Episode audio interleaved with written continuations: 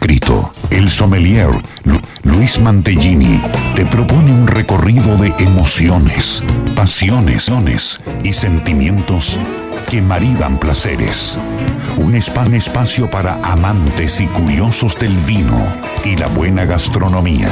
Por Radio Jornada. Todo el tiempo. Tu radio.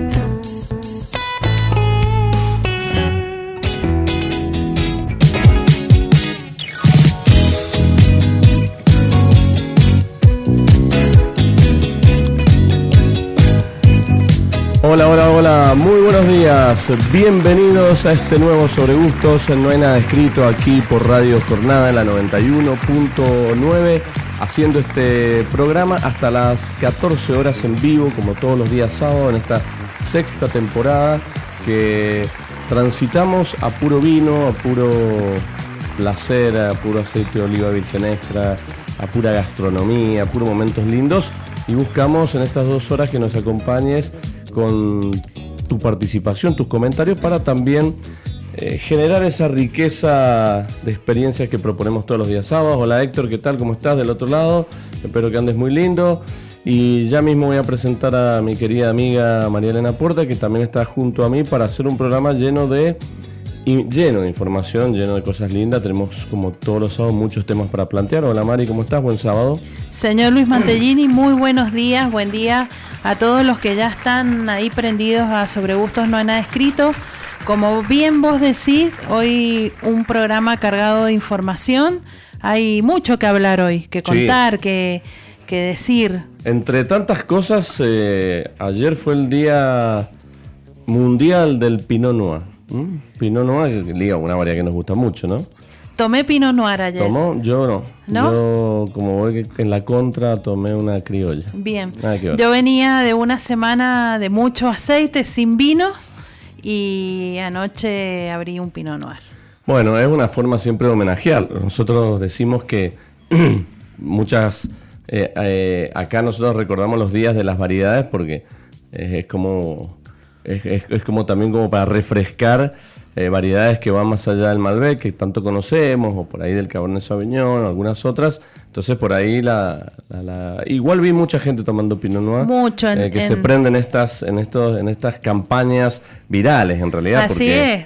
Eh, cada uno pone su fotito, probando, bueno. Muchas recomendaciones de Pinot, algunos especialistas que publicaron notas también, periodistas de del vino que recomendaban. Así que, bueno, la verdad que, como vos decís, se viralizó ayer el Pinot Noir a nivel mundial, porque se festejó en todo el mundo. Y si después nos queda un ratito, vamos a hablar un poco, porque Pinot Noir es una variedad que realmente amerita contar algunos rasgos generales, no solamente de la variedad, sino también del vino y sino también de las regiones más conocidas del Pinot Noir que tenemos hoy en, la Argentina y bueno, obviamente famosa en, muchas zonas del mundo. Pero antes, bueno, vamos a empezar con el programa, agradecerle como todos los días sábados en esta sexta temporada a todo el equipo y a toda la familia de Bodega Staffile que nos acompaña, como decía, por Radio Jornada aquí en esta sexta temporada. Y voy a pasar los, eh, los números, ¿no? El número de WhatsApp para que, porque hoy traje pregunta y vamos a, tenemos invitado que enseguida va a estar por acá y vamos a presentarlo que vamos a hablar y que tiene relación con esto de lo que hablamos siempre, relacionado al vino, al turismo y a las experiencias enogastronómicas también. Pero voy a pasar las vías de comunicación para que se contacte porque tenemos sorteos hoy, así que hoy vamos a ver sorteos, vamos a, sortear cosas lindas, botellas de vino, eh, no sé si usted tiene alguna botella de aceite de oliva, también, bueno, hoy vamos a hacer sorteos, así que prendete porque es la manera que tenés para ganarte algún producto lindo para tener en casa siempre útil, porque no hay nada más lindo que, que, tener un par de botellitas de vino, aceite de oliva para cocinar, para preparar. Así que puedes mandarnos tu WhatsApp al 2616 83 1434, que es el WhatsApp de acá de Radio Jornada, o puedes también hacerlo como muchas veces lo hacen a los eh, contactos personales nuestros. Así que ahí estaremos, porque traje una pregunta hoy. Bueno. La voy a alargar como para que vayamos pensando. Hay gente que va a tener que pensar más, hay gente que va a tener que pensar menos, porque esto tiene que ver con eh, cuál fue, si te acordás, el nombre de la última bodega que visitaste? ¿Mm? ¿Cuál fue la última bodega que visitaste? Eh, esa es la pregunta que tenemos hoy. Puedes responderla al WhatsApp o cualquier otros temas que vamos a ir charlando y te vas a poder participar por botellas de vino, botellas de aceite de oliva virgen extra. Así que usted está pensando, yo fui hace poquito, eh, ah, pero lo que pasa es que nosotros deberíamos dirimir entre lo laboral y lo placentero. Claro, sí. no, eh, Es muy difícil porque nosotros van, va de la mano. A veces decimos, tengo ganas de ir a tal bodega y vamos, pero siempre le sacamos un rédito laboral en el sentido del aprendizaje, ¿no? Por lo tanto, la pregunta es para vos que, que, tenés memoria y ojalá que no tengas que pensar mucho, porque la verdad que está bueno, siempre desde acá decimos visitar bodegas, acordarte qué experiencia hiciste últimamente y bueno, decir, ah, yo fui la semana pasada o el mes pasado, bueno, hasta ahí estamos bien. Ya si no recordás, quiere decir que, bueno, tenés un, una salida pendiente. Así es. ¿Te recuerda? No la diga ahora, pero sí, lo recuerda, bien. Eh, eh, voy a decir la que la última que fui eh, a nivel turístico, no ni laboral ni... Bueno, a nosotros nos pasa que cuando viajamos ni invitada eh, por, gente de bodega. Por eso, claro, bueno. Eh, por eso digo que es complicado para nosotros buscar esa diferencia, decir, bueno, me voy a relajar una bodega, que siempre lo hacemos, pero no es lo mismo cuando te invitan o tenés que ir a, hacer alguna tarea laboral, eh, por ahí es difícil. Pero bueno, siempre está bueno. Así que se va a hacer un poco la pregunta que, tenemos para vos, para que nos respondan cuál fue la última bodega que visitaste, a ver si te acordás del nombre y si nos podés pasar cuándo sería bueno también.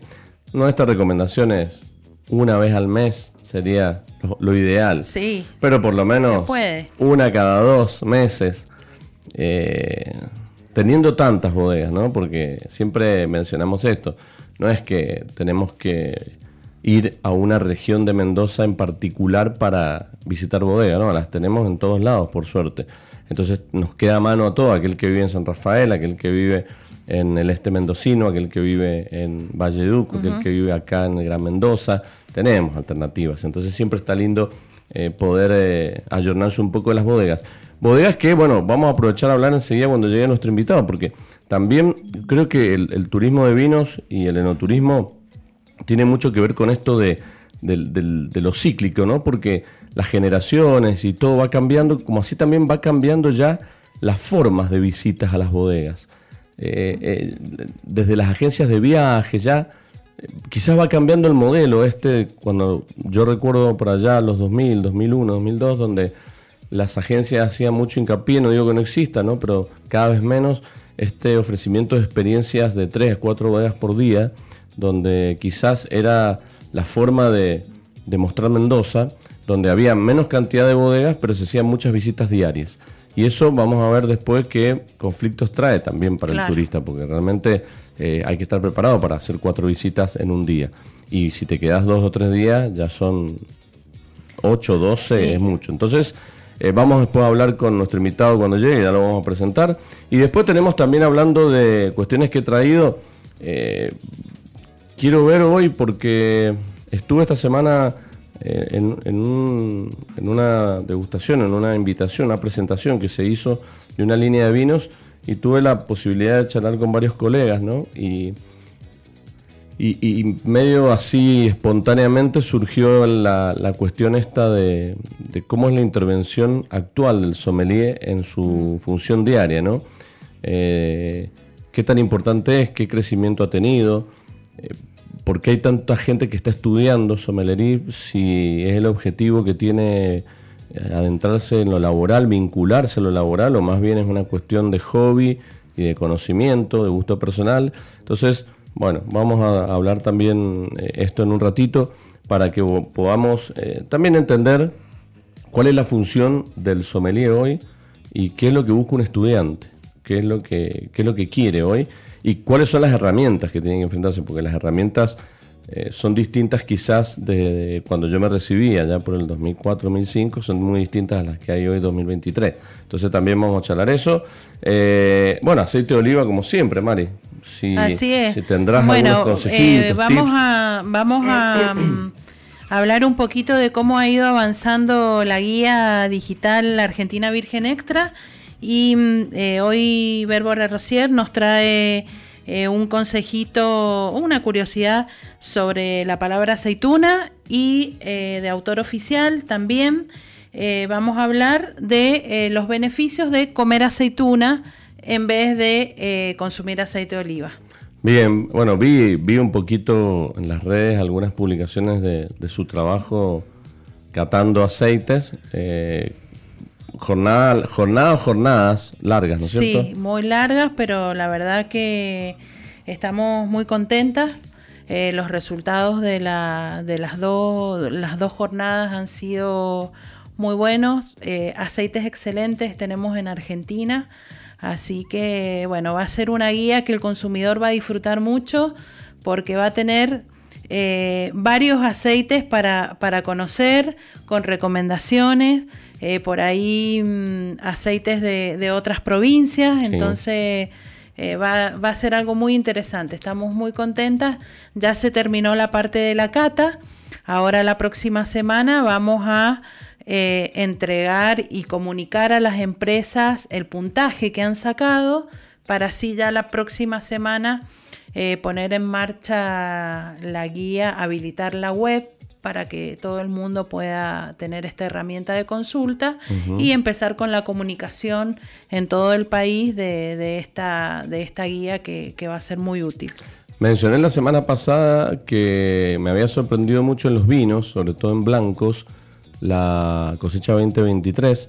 Me pareció dentro de lo que he estado probando una, buena eh, destacarla para que a todos aquellos que gustan de comenzar a conocer más de esta cosecha lo puedan hacer ahora que ya están por salir los vinos.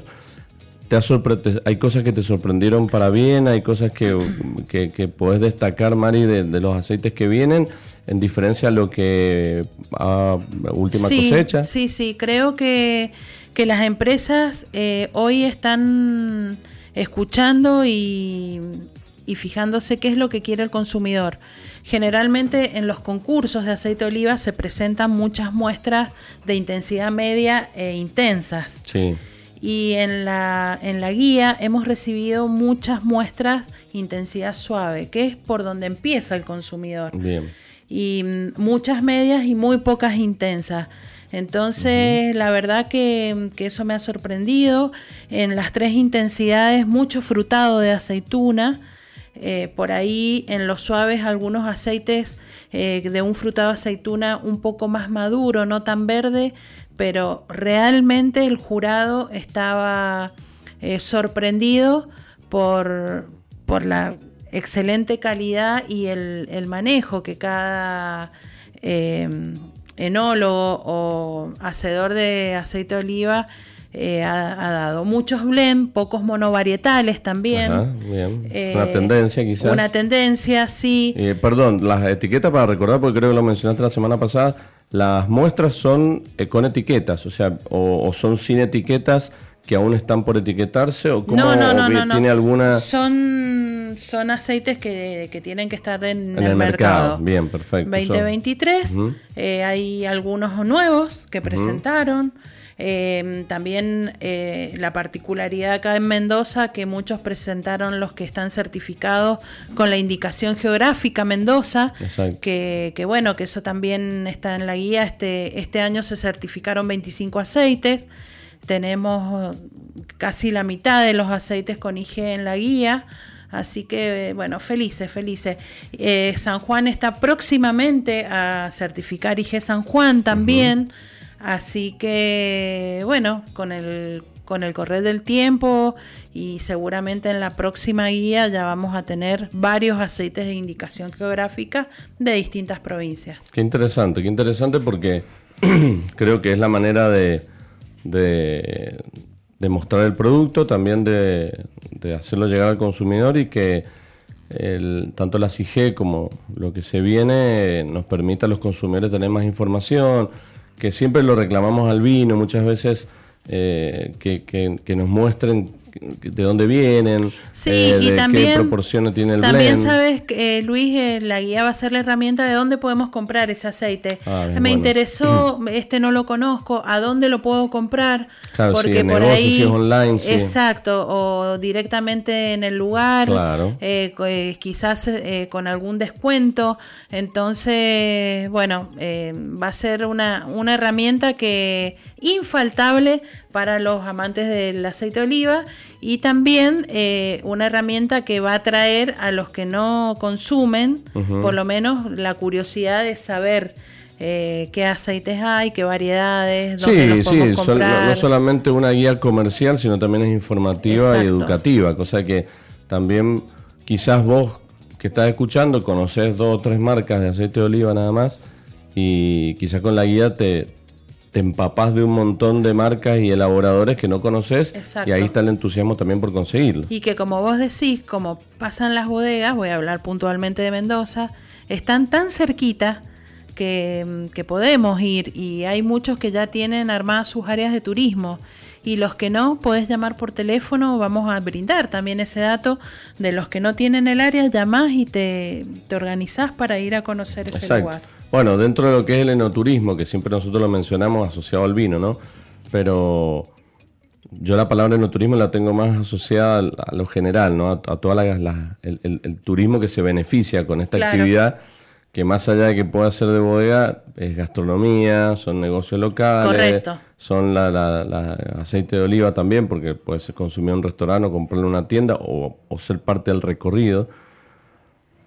Creo que, como decía yo recién, la cantidad de bodegas que hoy están abiertas al público en relación a hace 20 años atrás es muchísimo y con muchas más exigencias. Eh, en el aceite de oliva, las olivícolas hoy también están empezando a desarrollar su área de turismo y empezando a abrir sus puertas. Sí, sí, sí, casi, casi la mayoría, el 80% de los aceites que vamos a publicar en la guía tienen su área de turismo y el que no la tiene, eh, tiene las puertas abiertas para que uno pueda ir a conocer el lugar y hacer una pequeña cata de aceite eh, si te interesa. No, y está aparte que está bueno porque la alternativa se fusiona con el vino, en el sentido de que gran mayoría de, de los circuitos eh, podemos encontrar esta combinación. Sabes también que he visto, eh, bueno, en muchas bodegas vamos y encontramos algún exponente de aceite de oliva. Está pasando lo mismo en las olivícolas, en donde eh, encontrás por ahí para hacer una linda experiencia de maridaje algún vino, si no es propio, de alguna bodega cercana. Exacto. Y eh, también está bueno esto. Sí, sí, claro, claro, claro. Creo que eh, es bastante interesante. Así que bueno, es, haremos, como siempre decimos, Mario, el seguimiento. Estaremos eh, con la actualidad de la guía porque eh, cada semana hay novedades y eso está bueno porque acá nosotros vamos anticipando y cuando ya hayan resultados o cuestiones más firmes, eh, iremos Así es. pudiendo hablar, quizás un poquito más, avanzar. Y vamos a poder hablar ya de algunas etiquetas, de Exacto, algunos lugares exacto. que, bueno, por ahora siguen secreto. Bueno, ¿cuál fue la última bodega que visitaste? Es la pregunta que estamos haciendo, a ver si te acordás. Eh, mandanos eh, el WhatsApp al 2616 83 14 34, que es el WhatsApp de Radio Jornada, y si no, puedes hacerlo a nuestros contactos para ver cuál fue, si te acordás el nombre y cuándo, ya que está, porque de alguna manera nosotros que insistimos bastante en que vayas a conocer bodegas, lo, lo puedas hacer como una alternativa de una salida en familia o con amigos, que siempre es muy entretenido, además de aprender y pasarla muy bien. Decía, antes de, meternos en los temas, quería hablar un poquito más de esto que anticipamos del Pinot Noir, porque el Pinot Noir es una variedad universalmente conocida. Hay mucha gente quizás en el mercado consumidor local que no la tiene muy referida, quizás mm, no la ha probado, hay mucha gente que no ha probado Pinot Noir porque eh, por estas cuestiones de que siempre hablamos del tomar riesgo, ¿no? Mucha gente es, eh, es considerado o se considera por ahí un consumidor clásico donde apunta siempre al Malbec o por ahí cuando quiere innovar va al Cabernet Sauvignon o quizás llega como mucho al Cabernet Franc. Y la variedad Pinot Noir, que es esa variedad que nosotros la podemos ver en la gran mayoría de las góndolas con botella gordita, una botella precisamente Borgoña, una botella distinta a las demás, es como también una, un símbolo de este tipo de varietal, que que un varietal que obviamente se ha desarrollado y es conocido eh, mundialmente por su zona de la Borgoña y en Francia, pero que también tiene exponentes lindos en muchas partes del mundo, por ejemplo en, zonas de Oregon, por ejemplo en Estados Unidos, en California. Eh, acá mismo en el Nuevo Mundo podemos eh, vincular Pinot Noir de, Chile como lindos exponentes, los que están en, Nueva Zelanda, principalmente los que se hacen acá en la Argentina, si nos vamos a nuestro país, tenemos regiones eh, muy contrastantes, como puede ser los Pinot Noir de, nuestra Patagonia, lo que es eh, Chubut, Río Negro, zonas quizás más bajas en altitud, comparado con los que tenemos acá en Mendoza, eh, Valle Duco, donde tenemos alturas ya de más de 1100, 1200, y ahí tenemos los contrastes de Pinot Noir que podemos encontrar hoy en las góndolas argentinas. Una variedad, yo siempre digo, muy versátil, muy acomodable, eh, elegante, sofisticada, también con, esa, eh, con ese desafío que tiene para el paladar. Eh, es, un, es un varietal que se ve mucho en las películas. Sí. la mayoría de la gente que toma vino en las películas se puede observar por el tipo de botella y por el color. Cuando se sirven en la copa, el color es un color mucho más claro, son rojos más suaves que los rojos concentrados, más negruzcos. Y esa es, una característica visual del Pinot, donde normalmente la gente cuando no tomó nunca Pinot asocia el color con eh, una ligereza sensorial en boca, cuando en realidad es todo lo contrario. El, el, Pinot Noir lo que tiene de lindo es que tiene ese toque de engaño, donde vos ves un color suave, pero la boca es firme, hay, hay tanino, hay acidez, hay en muchos casos buen cuerpo. Entonces te encontrás con esos toques y esos eh, desequilibrios lindos del vino, donde te permite también jugar. Versatilidad porque lo puedes tomar en distintos momentos. Versatilidad porque lo puedes tomar con distintas temperaturas. También se lo puede enfriar un poquito más. Eso me encanta a mí. Bueno, esa es una alternativa muy buena para lo que es el verano nuestro. Cuando empieza a hacer calor, uno quiere tomar vinos frescos de temperatura y muchas veces los sabemos, los vinos que tienen mucho tanino no conviene ponerlos tan fríos por una cuestión de sensaciones del tanino que se exaltan. Pero sí el Pinot Noir puede ser una gran opción. opción para los días calurosos, tener una botellita en frío y después poder disfrutarla. Y además versatilidad por, por el tipo de comidas, ¿no? Porque pensemos, ¿qué comidas pueden acompañar un Pinot?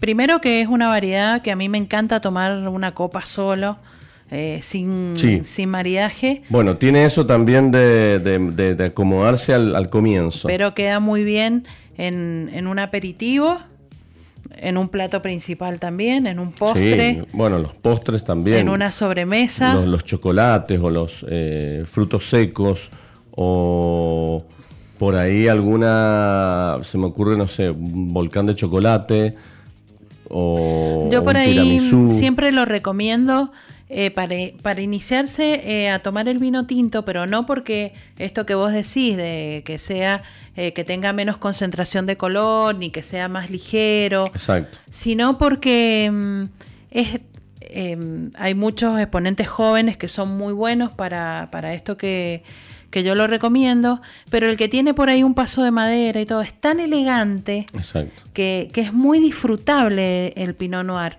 Entonces, eh, no empezás con, una variedad que, por ahí tenga un poco más de astringencia o, que te, no sé, que sea más, más potente. Bueno, y después jugar... La elegancia que tiene. Bueno, la elegancia vos la vas a encontrar en los vinos jóvenes, que son los de cosechas recientes, y también lo vas a encontrar en aquellos que ya tienen unos 4, 5, 6, 7 años y que involucra también crianza en barrica. Y mucha fruta. Y mucha fruta. Entonces, también dentro de esto va a tener en Argentina el Pinot Noir de la zona de Cuyo, si se quiere, eh, y de la zona de la Patagonia, que son los dos referentes hoy con mayor presencia, y allí mismo vas a encontrar diferencias.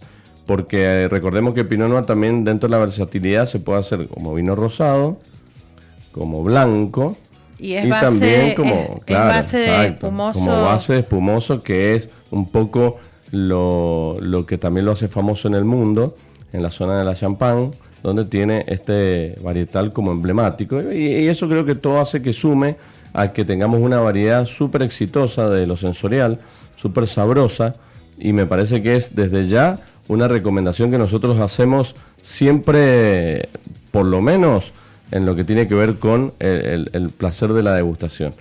Vamos a presentar a, nuestro amigo, colega y, también, bueno, eh, parte de esta, de esta cosa linda que es el turismo, el vino, que siempre nos acompaña. Así que lo vamos a presentar a Gastón Re. Gastón, bienvenido, muy buenos días, ¿cómo estás? Muchas gracias, qué lindo. Qué lindo. Héctor, Héctor, le cuento, estoy frente a dos profesores. no somos tan viejos. No, no, no, yo, estudié de vieja, entonces. Ah, bueno, no, no, de grande, de grande. Así que, ¿cómo estás? Muchas gracias, pido disculpas por haber llegado tarde, pero venía escuchándolo y me encantó, me encantó la dinámica que tiene y lo que venían hablando, se me salía, y digo, quiero comentar, yo quiero hablar lo que están diciendo. Bueno, Llegó tarde, pero trajo vino. Gastón, bueno, expliquémosle a la gente, Gastón eh, es el especialista, a ver, es sommelier, especialista en turismo, lleva muchos años en esto como nosotros. Eh, no sé de tu edad, pero vos Yo te recibía vos en Zucardi cuando ibas con turistas. En el 2004 vos caías, vos y tu hermano caían con gente. Sí, sí, hemos estado en el rubro de por allá.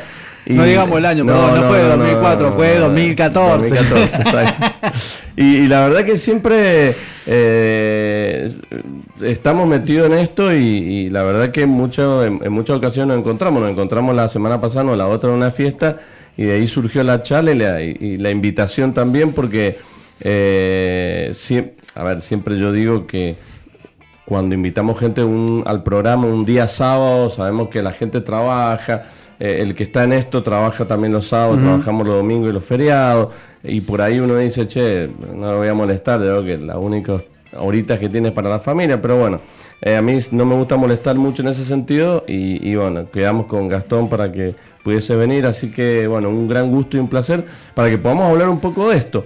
Porque la verdad que hemos tirado un poco de temas así relacionados al turismo. Y, como vos bien decías, hemos tenido la posibilidad de conocer el proceso del enoturismo a lo que es hoy. Eh, decíamos cuántas bodegas hoy tenés para visitar, cuánto recorrido, cuánto, cómo, cómo se ha mejorado el enoturismo. Eh, Quisiera empezar con la definición, a ver si Gastón nos puede, porque definiciones hay mucho de qué es turismo, porque hay mucha gente que por ahí la escuchó por primera vez, pero... Eh, que te defina. Definímelo porque yo tengo varias definiciones. Sin repetir y sin soplar. bueno, yo soy, yo soy profe en la, en la facultad y doy turismo del vino y hacemos este ejercicio de definir qué es el enoturismo. Y en realidad es como vos decís, ha ido mutando. Antes era el turismo del vino, ahora se habla de enoturismo y ahora se habla del enogastroturismo. Ya se ha metido ahí la gastronomía. ¿Por qué? Porque la gastronomía ahora es una herramienta que potencia un montón el vino y más con esto de las estrellas Michelin. Es como, es lindo agregar la palabra gastro en el turismo, que siempre estuvo, nada más que no tenía la relevancia que ahora tiene siempre hubo bodegas que te recibían con una picada, o las clásicas bodegas que te recibían con el un asado. O un chef que te cocinaba algún plato. Exactamente. Ahora cada vez, ya ahora no se, no se, no se concibe un proyecto enoturístico con, si no tiene algo gastronómico por lo menos anexado quizás no es una, digamos, una propuesta de toda la semana, pero siempre tener un sunset, un food truck, algo que te dé algo para comer ahí. Y eso está buenísimo. Ahí te das cuenta de la evolución que ha tenido el turismo.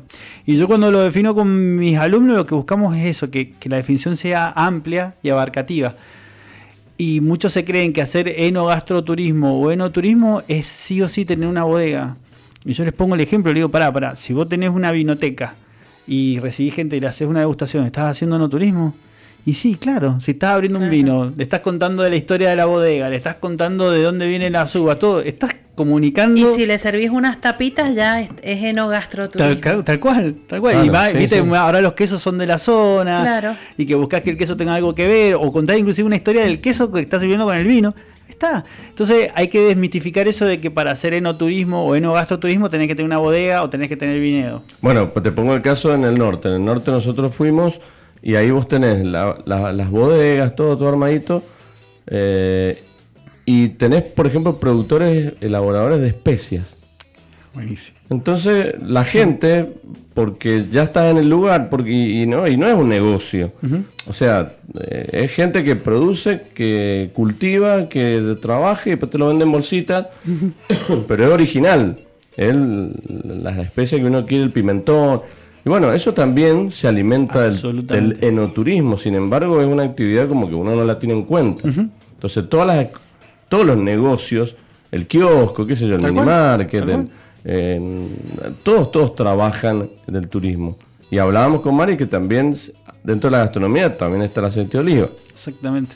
porque está todo también ahí sí, metido. Sí, sí, hoy en día, bueno, hay muchas propuestas de agencias de turismo en donde hoy se incluye un olivícola en el tour, en el full day. Exacto. Sí, sí, tal cual. Y las, y las olivícolas también eh, han empezado a, comprender que el consumidor quiere, eh, aparte de conocer el proceso de elaboración, probar en qué puede utilizar el aceite. Entonces, aunque sea una pequeña tapita, un queso con aceite de oliva, ya eso ya es una opción gastronómica lindísima que disfrutás con una copa de vino y no te hace falta tampoco tener eh, toda la plantación de olivos ahí ni el lugar en donde se elabora. No, tal cual. Vos fijate que cómo está Mendoza hoy, hace 20 años atrás, la ciudad, ¿no? Lo que en general. El crecimiento que ha tenido en hotelería, en restaurantes, en un montón de negocios que no sé si hay muchas pruebas que tenga que ver con el turismo, pero estoy casi seguro que en muchos casos ha sido así, porque las cadenas hoteleras, bueno, la importancia de las, de las posadas, eh, todo lo que ha generado, hoy está Mendoza como está, gracias a ese no turismo. Yo recuerdo cuando vos mencionabas por aquella época, no sé si te acordás, pero eh, esto de que la gente mucho, al- cuando empezó a llegar turismo, como que no le caía muy bien, porque viste que como que no entendía, como decía, oh, turismo, un fin de semana largo va a estar las calles llenas de gente, y ya se moleno y va a ir a comprar y tal. Y cuando en realidad hoy entendemos que eso es beneficioso. Entonces, la eh, creo que hemos eh, evolucionado muchísimo y está bueno que los alumnos, los que están estudiando esto, lo entiendan, porque son lo- eh, van a eh, tener que tener una exigencia muy grande ahora, porque no es eh, trabajar en turismo no es lo mismo que hace 25 años atrás. Exactamente. Entonces, Exactamente. tiene que tiene que haber un perfil muy capacitado. Sí, sí, cada vez se, se va notando eso. Antes, antes es como que se iba adaptando el perfil que, porque no, no estábamos preparados para Claro. eso. De hecho, yo te escuchaba a vos de, de que el sommelier que hace, o por qué hay tantos sommeliers estudiando y a dónde los metemos. Y a mí me pasó eso. Nosotros cuando estudiábamos, decíamos, la función de sommelier la, la veíamos como el, digamos, trabajando en un restaurante. Y resulta que no hay tantos restaurantes en Mendoza que tengan una figura de un sommelier Exacto. como tal. Y vos estás tirando, no sé, 40, 50 sommelier por año al mercado y tenés acá ahora tres o cuatro restaurantes que tienen un sommelier como tal. Y bueno, ahí empezaba el sommelier a, a como diversificarse. Y, y algunas bodegas toman al sommelier como guía porque decían, prefiero que venga y yo enseñarle, no sé, idioma o de turismo y no tomar a alguien de turismo que no sabe de vino. Son distintos Claro, criterios. Exacto. Y ese sommelier también empezó a ocupar eh, posiciones en la parte comercial del mercado interno. Empezaron a hacer eh, asesoramiento a distintos vinotecas y restaurantes de cómo comprar, cómo armar una carta, en comercio exterior. Entonces ahí te vas dando cuenta que se van haciendo caminos. Y bueno, en, en la parte periodística, en la parte de, Sí, de comunicación, concurso, exacto. comunicación, exactamente. Y me parece que todavía no hay techo. Es decir, es lo que yo le digo a los chicos. Antes cuando nosotros estudiábamos, estudiábamos una carrera y no y nada más. Y te parece- te- ahora vos estudiás dos o tres carreras. Tenés un contador que es cocinero, que es pastelero y que además hace... Y, y todo se complementa. Exacto, sí, sí, sí. Totalmente. Sí, yo creo que hoy eh, la exigencia eh, del sommelier como, como el, el- recurso humano que trabaja en un restaurante, en una posada, en un hotel, en una bodega, eh, tiene muchísimos desafíos que es no solamente saber de lo que ofrece, lo que vende, sino también estar con, con la cabeza entendiendo que hoy el turista que llega viene con mucho conocimiento, viene muy informado. Hoy la, la- la tecnología y las redes sociales y la in- internet que no había en nuestra época, bueno, había, pero no, no estaba desarrollado como es hoy, ya vienen con toda la información, o sea que tam- vos no podés estar menos No, preparado que un turista. Tenés eh, el acceso a la información eh, ahí al minuto.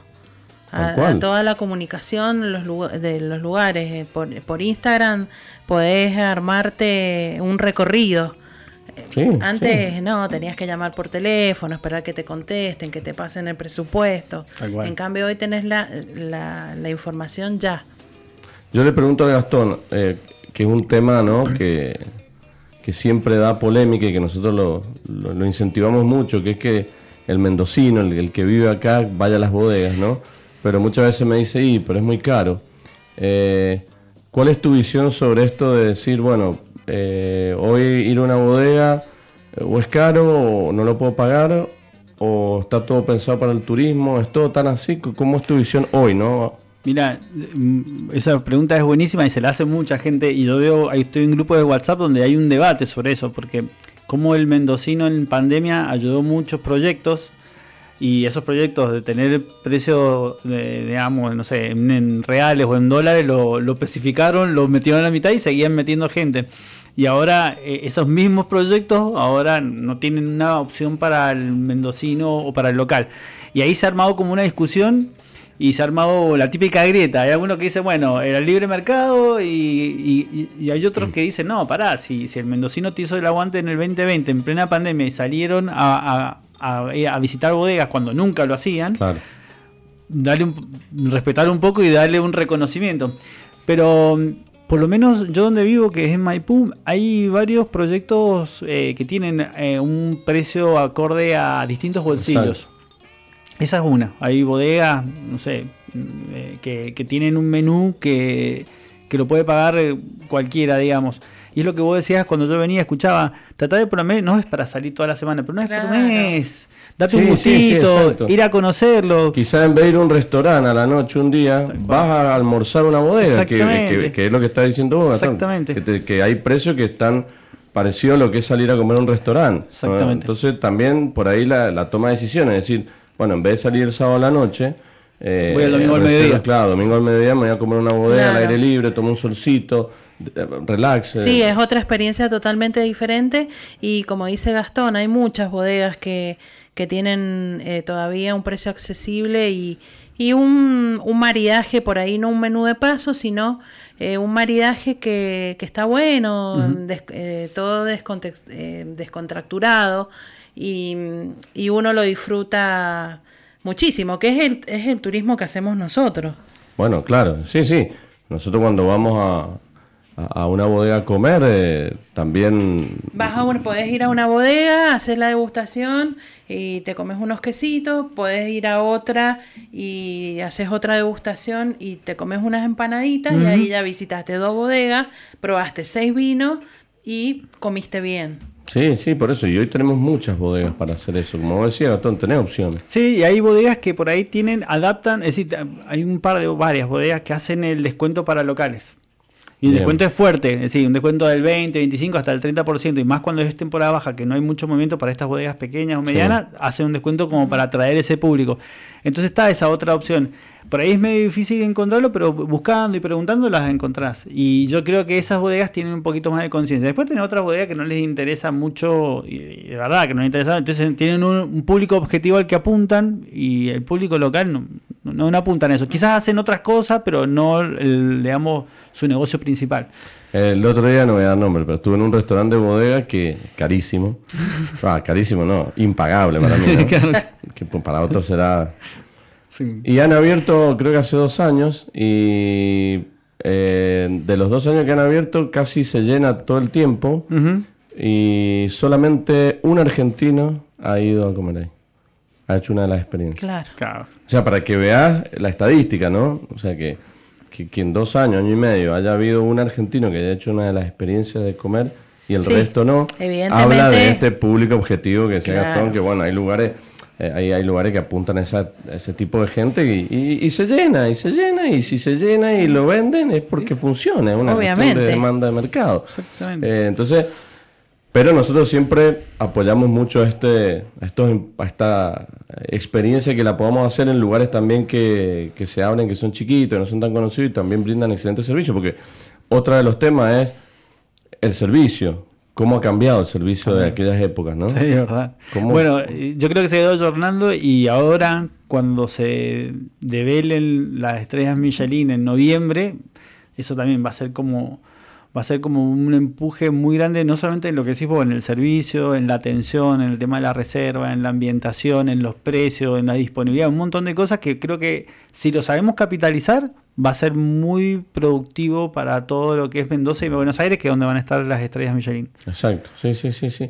Bueno, yo creo que en eso me parece a mí, ¿no? Eh, creo de lo, lo, que, lo que es gastronomía, creo que no hay problema, porque la verdad que hay mucha alternativa buena en gastronomía y hoy tenemos un, un abanico gastronómico excelente, tenemos cocineros de excelencia, bueno, eh, creo que lo que va a haber que hacer eh, un poquito más puntuales en el tema del servicio eh, y algunas otras cuestiones relacionadas al lugar, pero lo que es gastronomía, la verdad que es difícil comer mal hoy en Mendoza, o sea, eh, pagué lo que pagué, pero es difícil, eh, realmente hoy tenés variedad y, y lo bueno de eso también tener variedad. Yo me acuerdo antes, ¿te acuerdas cuando íbamos a las bodegas por aquellos 2000 y algo, que tenías asado nada más, era asado y empanada, hoy tenés eh, lo que quieras para comer. Sí, sí, sí. Y eso también está, te muestra una apertura al mundo, la gastronomía. Creo que la tenemos. Sí, totalmente, totalmente.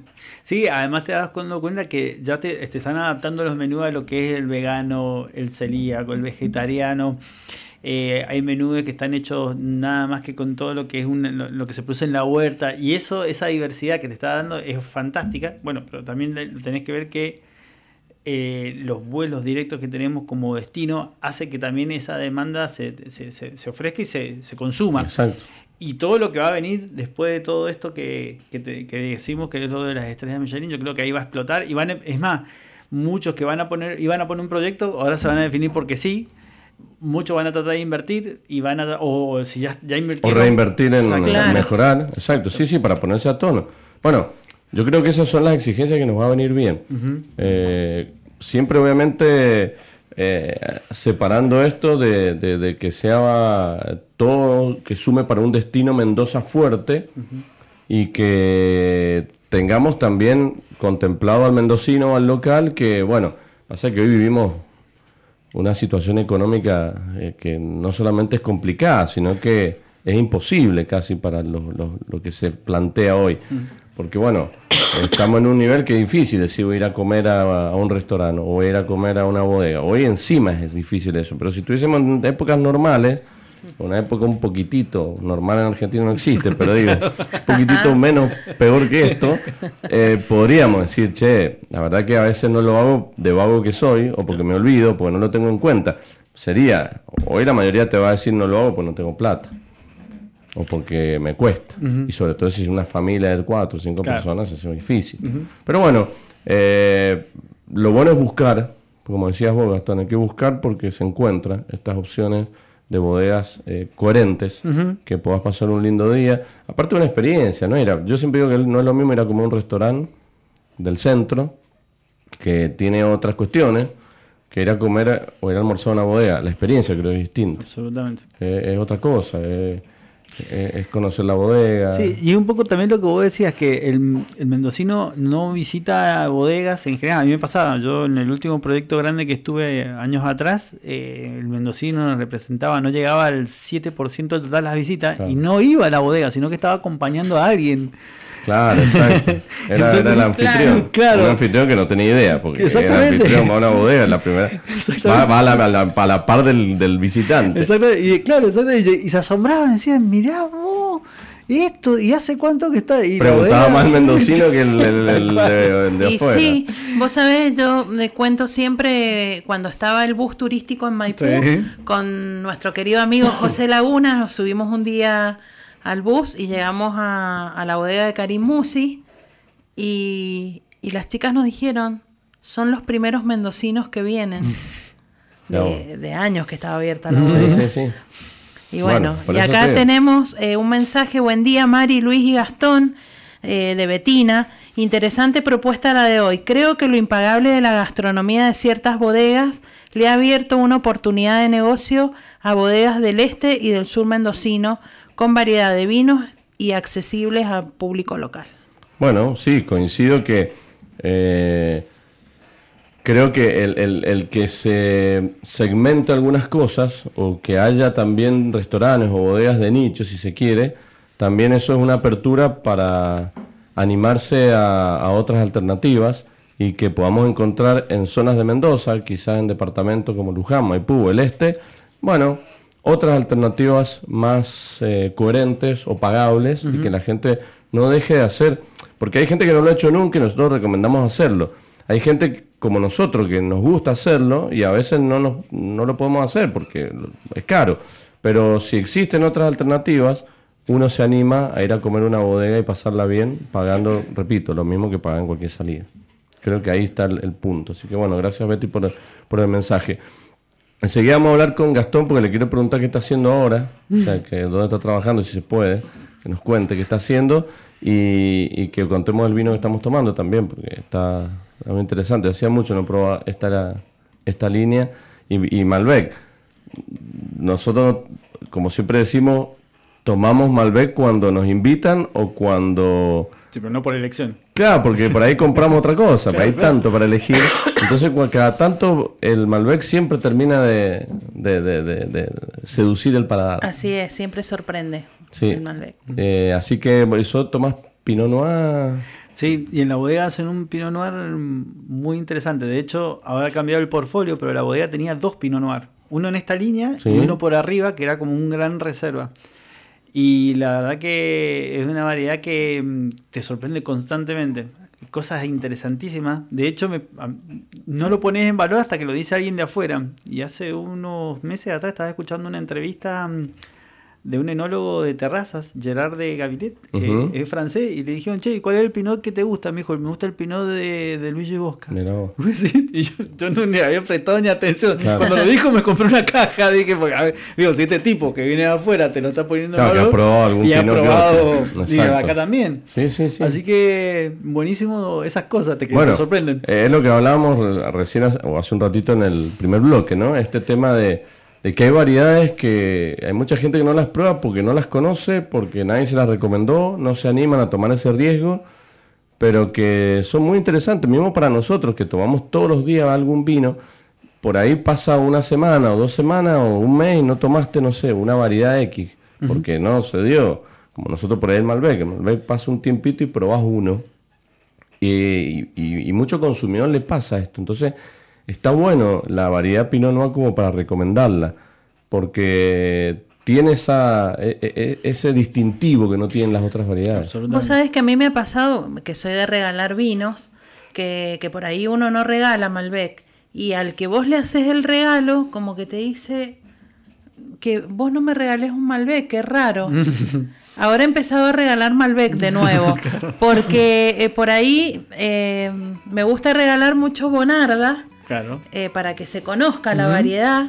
Eh, Pinot Noir también, y como que muchos te miran como diciendo, eh, es una variedad que no es tan importante. Claro, relacionan, bueno, pasa cuando vos invitas a alguien o te dice, no, yo sí me invitas a comer, no sé qué vino te voy a llevar a vos, que sabes tanto. no tiene nada que ver. Como que se les complica y, en realidad nosotros siempre cualquier vino es bienvenido. Entonces cuando regalamos también nos gusta regalar para sorprender. Esta semana que he estado con gente de, otras provincias y de afuera, tengo dos anécdotas para contar. Una de vino y una de aceite de oliva, imperdibles. Bueno, nos vamos a contar entonces.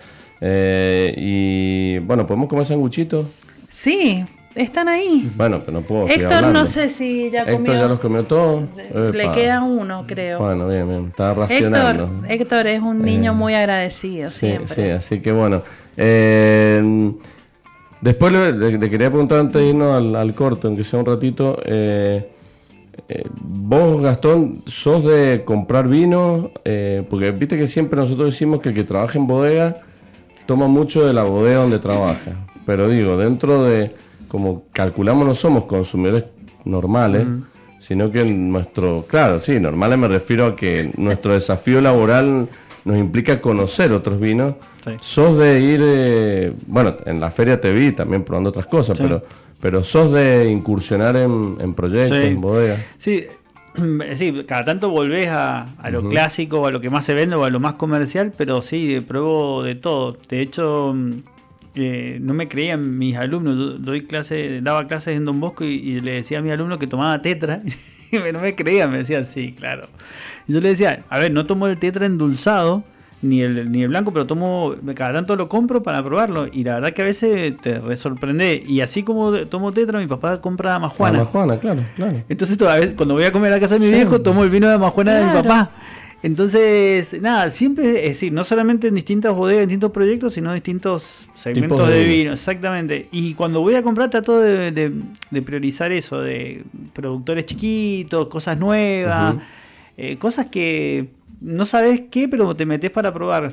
Exacto. Sí, sí, cuando vas como a un restaurante buscas también eso. Sí. En la carta salís un poco de lo convencional. A mí me pasa, nos pasa a nosotros. es, eh, pedimos cosas tan desconocidas que no la tienen en el. Que no la tienen en la carta. Que no, Ah, no nos queda, y bueno, ¿y para Claro. qué lo tenés escrito?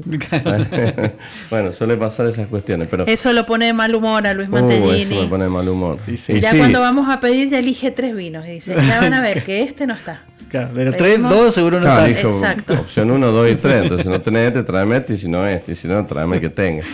Y sí, lamentablemente, a veces esa- esas cuestiones que todavía hay que mejorarlas, que en algunos lugares pasa, ¿no? A veces el, el querer tener una carta tan, tan amplia, bueno, después no tenés tanta Claro. variedad, porque te olvidás, pues no reponer, por un montón de cosas. Pero bueno.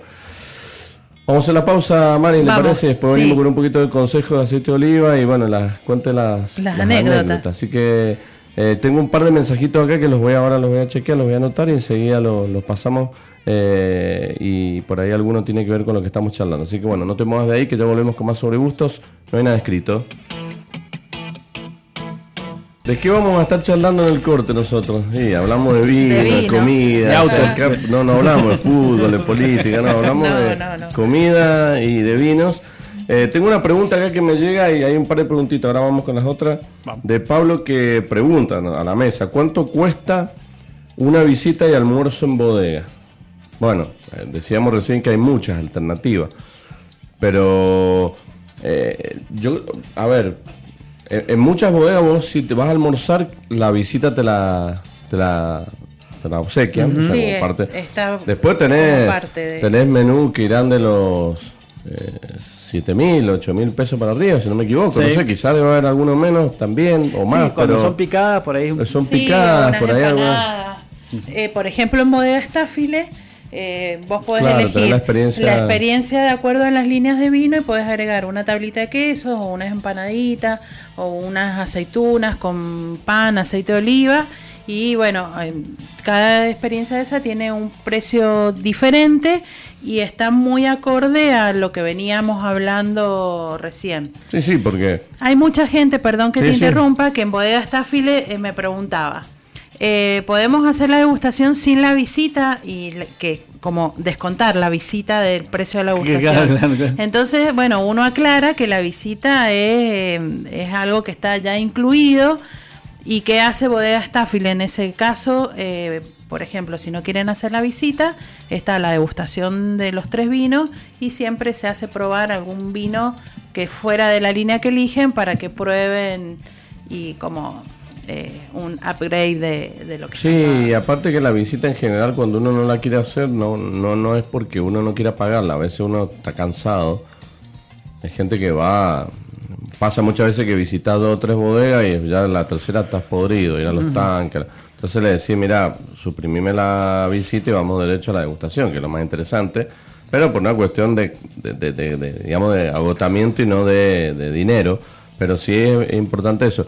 A ver, eh, volvemos a lo que hablábamos el otro día. Hoy comparar referencias de precios es complicado, porque bueno, hoy está complicada la situación, pero eh, salir a comer a un restaurante medio en lo que es Ciudad de Mendoza o lo que es Gran Mendoza, y sí, si te, te- te pedís una entrada, quizá entre dos personas, una entrada para compartir, un plato principal, un postre para compartir y una botella de vino, no te gastaba menos de 20 mil pesos. Absolutamente. O sea que a lo que voy es que la experiencia en bodega no es que te está costando mucho más. No. Es la experiencia lo que vale que lo que decimos.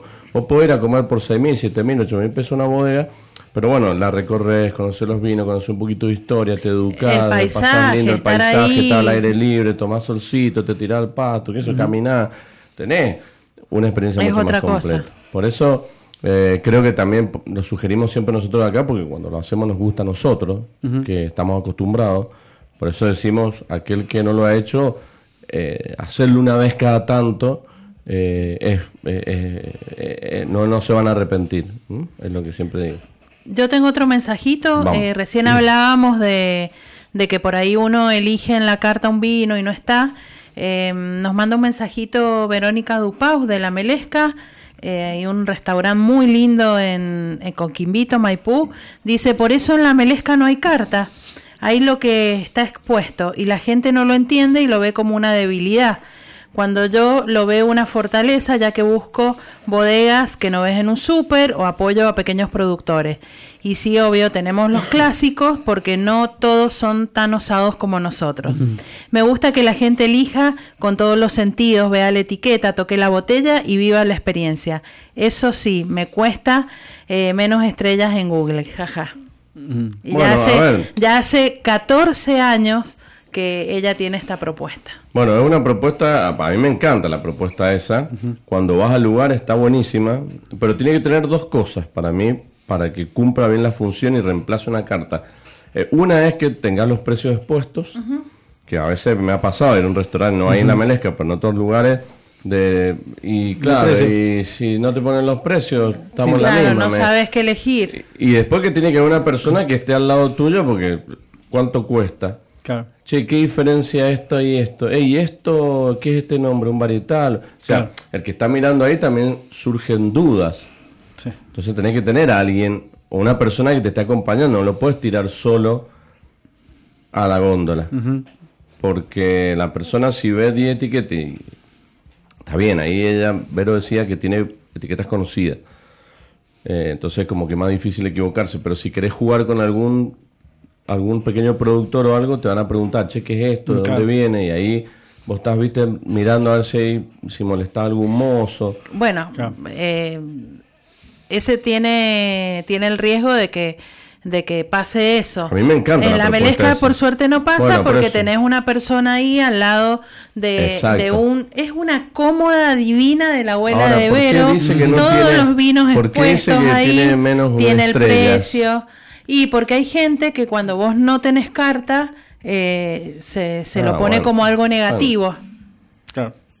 Claro, la gente también se, si no quiere ni pararse. Claro. No, hay gente estructurada que le sacás de ese como Claro, no, para sí. Bueno, sí. pero eh, una, mira, una de las anécdotas que la les quiero contar, fui a cenar el día martes en la noche, ahí en pleno centro, ahí cerquita de la calle Sarmiento, con todos los jurados de aceite de oliva de Argentina Virgen Extra. Y mm, era un lugar en donde eh, tomás una copa con tapas y tenés que, eh, nos había tocado una mesa arriba, tenías que bajar a la cava a elegir el vino. Sí. Y, mm, y bueno, fui la seleccionada para elegir el primer vino, tomamos dos. Y, mm, y bueno, cuando bajé, estaba una persona que te asesoraba al que elige el vino. y, mm, y bueno, elegí un Syrah en, en esa oportunidad. Eh, con un picoteo muy lindo que quedó muy bien y después la otra persona, Daniela, que bajó a elegir el segundo vino, eligió un Bonarda. Es, es esto también que hablábamos de, de, no, de no darle solo Malbec a nuestros visitantes, sino que vean eh, que tenemos otras variedades que, que están muy bien y que por ahí eh, no se conocen. Así que, bueno, la experiencia muy linda y, y más o menos como esto de Vero. No tenían Sí. carta de vinos, tenías que bajar a la cava, pero tenías una persona que al que bajaba a elegir, eh, por ahí, bueno, uno ve y dice, bueno, este, qué sé yo, pero si no sabes, tenías a alguien que te asesorara. Claro, que sí, está sí, sí. bueno. Bueno, en Caché Bistró pasa eso también, que tenés ahí que, pero a veces te metes en esas salas ahí, quedas más solo. perdés. Pero, y bueno, y sí, tenés que llamar a alguien que te, cuando, cuando uno quiere saber algo más, nosotros por ahí estamos más al tanto, pero yo me imagino a alguien que, que no sabe tanto de vino y lo mandás a la, ahí, eh, por ahí se puede marear, o lo primero que uno busca son los precios, que eso sí, siempre están, que está bueno. Pero a mí me parece buenísima la, la propuesta esa, a mí me encanta esa propuesta. mí también me gusta parece mucho. súper mucho más, más, más en contacto con el vino. Eh, después que te tengas que parar o bajar un piso, bueno, qué sé yo. No, eso eh, no. y aparte a uno le gusta ir, ver qué hay, los precios. sí, sí, sí. Bueno, y esa es otra cosa. Todas las botellas tenían su precio. Es Bien. decir, vos elegías, mirabas y decías, bueno, esto no, vamos para otro lado o, o lo que sea. Sí, y cuando te das vuelta te cambian el precio. Lindo. Y fue justo el día martes, estaban ahí etiquete, reetiquetando todo. Ay, Dios, nos reímos tan triste. Bueno, eh, pero sí, sí, creo que esa metodología está buena. Está buena porque a mí, me parece que es una, una forma de, ponerte en, contacto con los vinos de otra manera, así que está, está lindo. Bueno, eh, ¿tenés más mensajes, María? ¿Ahí tenías algún mensajito de si no nos metemos? Bueno, sí, tengo un mensaje de Noelia que, que nos pregunta y que lo hablamos un poquito en el corte, si podríamos mencionar cinco propuestas para mendocinos eh, para que ella y nuestros oyentes tengan propuestas concretas de a qué bodega ir de, esto que estamos hablando, de un, de un menú o de una eh, opción, experiencia accesible para mendocinos. Bueno, hablando en el corte, hacíamos un poco una conclusión de que las bodegas ubicadas por ahí en Maipú o en el centro de Luján son las que tienen propuestas más acomodadas para, para, para el mendocino que se relaciona y, casualmente da por la cercanía y también porque eh, uno tiene más eh, alternativas para competir. Y bueno, hay varias, mencionamos bodega y empezamos a acordarnos, ahí empezamos a... Sin repetir y sin soplar, vamos. No, bueno, eh, que empiece Gastón. Bodega López, Bien. Argentia, estas dos están ahí en Maipú, es cerquita, se llega en micro, se llega en el metro tranvía y tienen esta opción así muy eh, accesible. Exacto. Y lo que tiene bueno, por ejemplo, Bodegas López, que si no quieres ir a comer, tenés la visita de degustación gratis. Que eso claro.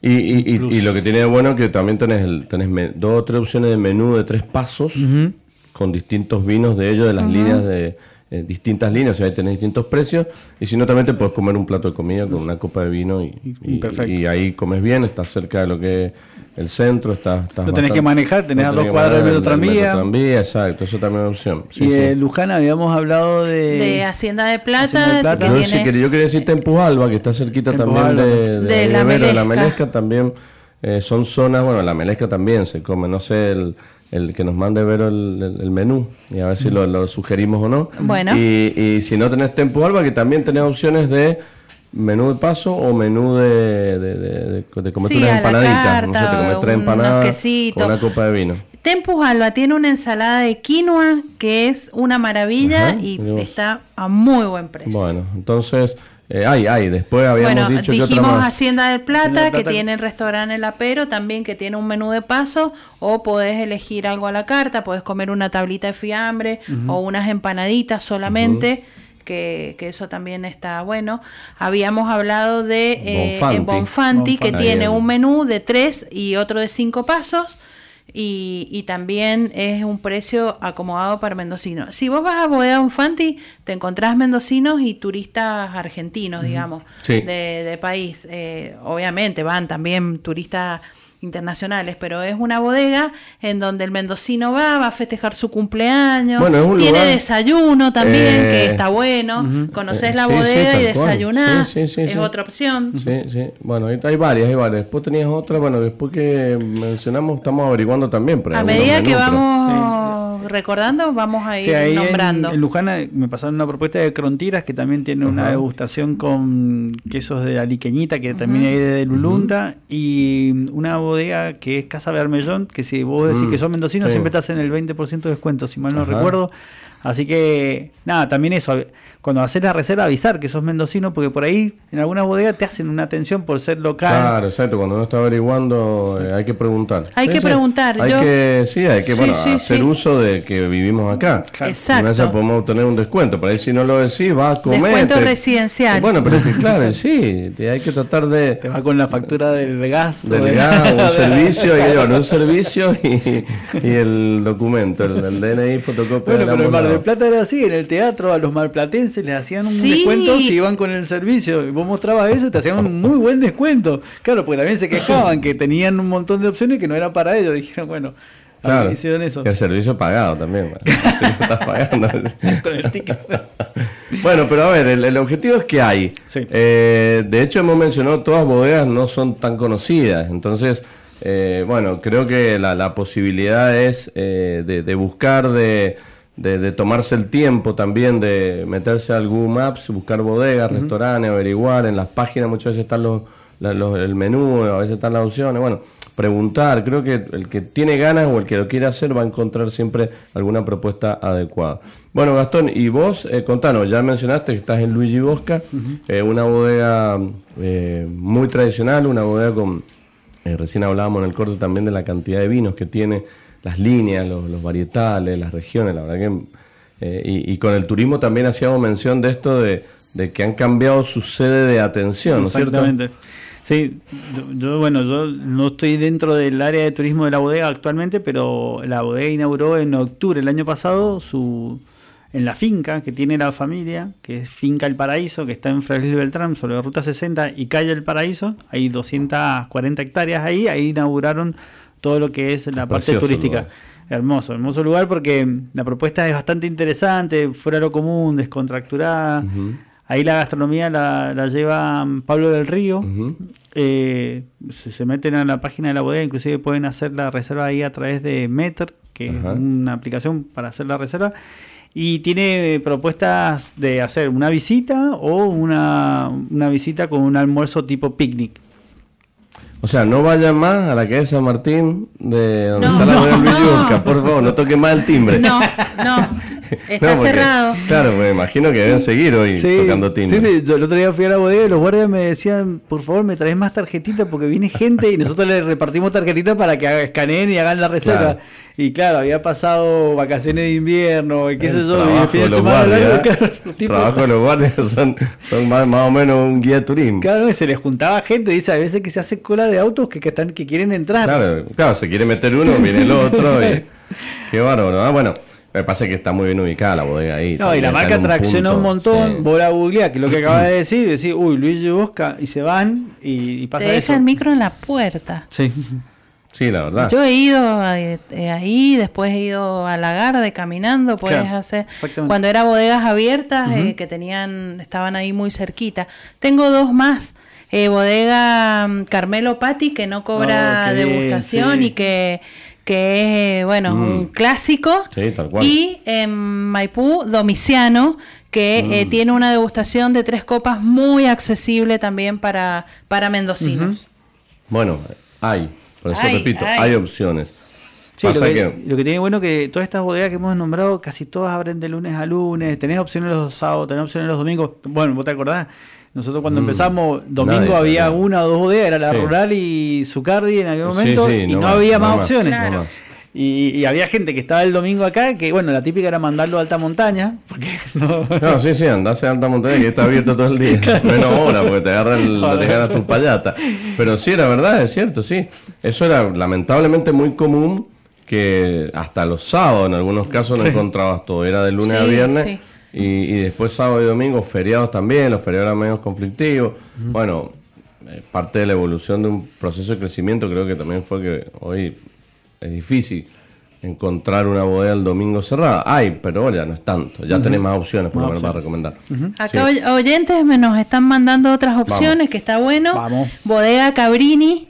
Que vos. También Cabrini, eh, no sí. eh, Mira, no sabía que famosa por su vino licoroso Sí, sí, tal cual. y eh, en Luján eh, Bodega Vinorum también tiene una degustación muy linda y un precio para mendocinos. Buenísimo. Bueno, entonces, consejo, buscar, decir que sos mendocino antes de hacer la reserva. Sí, y apuntar bodegas más cercanas, tipo Luján, Maipú. Exacto. Y buscar en zonas... Bueno, o como, o como Betty nos recomendaba, irnos un poquito para el este. También. Eh, Bueno, si también, vamos un sí, fin de sí. semana a San Rafael, también visitar un par de bodegas. Bueno, San ahí. Rafael también tenés, yo no me acuerdo los nombres ahora, pero que he estado hace poco y, Y yo, tenés y de paso yo económicas. le quiero contestar la pregunta, ¿cuál fue la última bodega?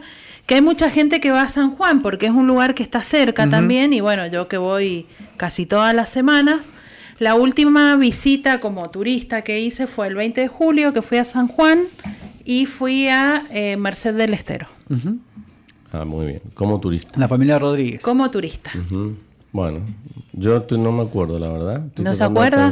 y me- después en estos días he ido norte, pero- eh, acá en Mendoza a, a una degustación de aceite de oliva a la casona de Bodega de los Toneles. ¿Y qué otra de Mendoza? Bueno, no, no recuerdo ahora en este momento, así como de turista. Bueno, y Bodega Estáfiles.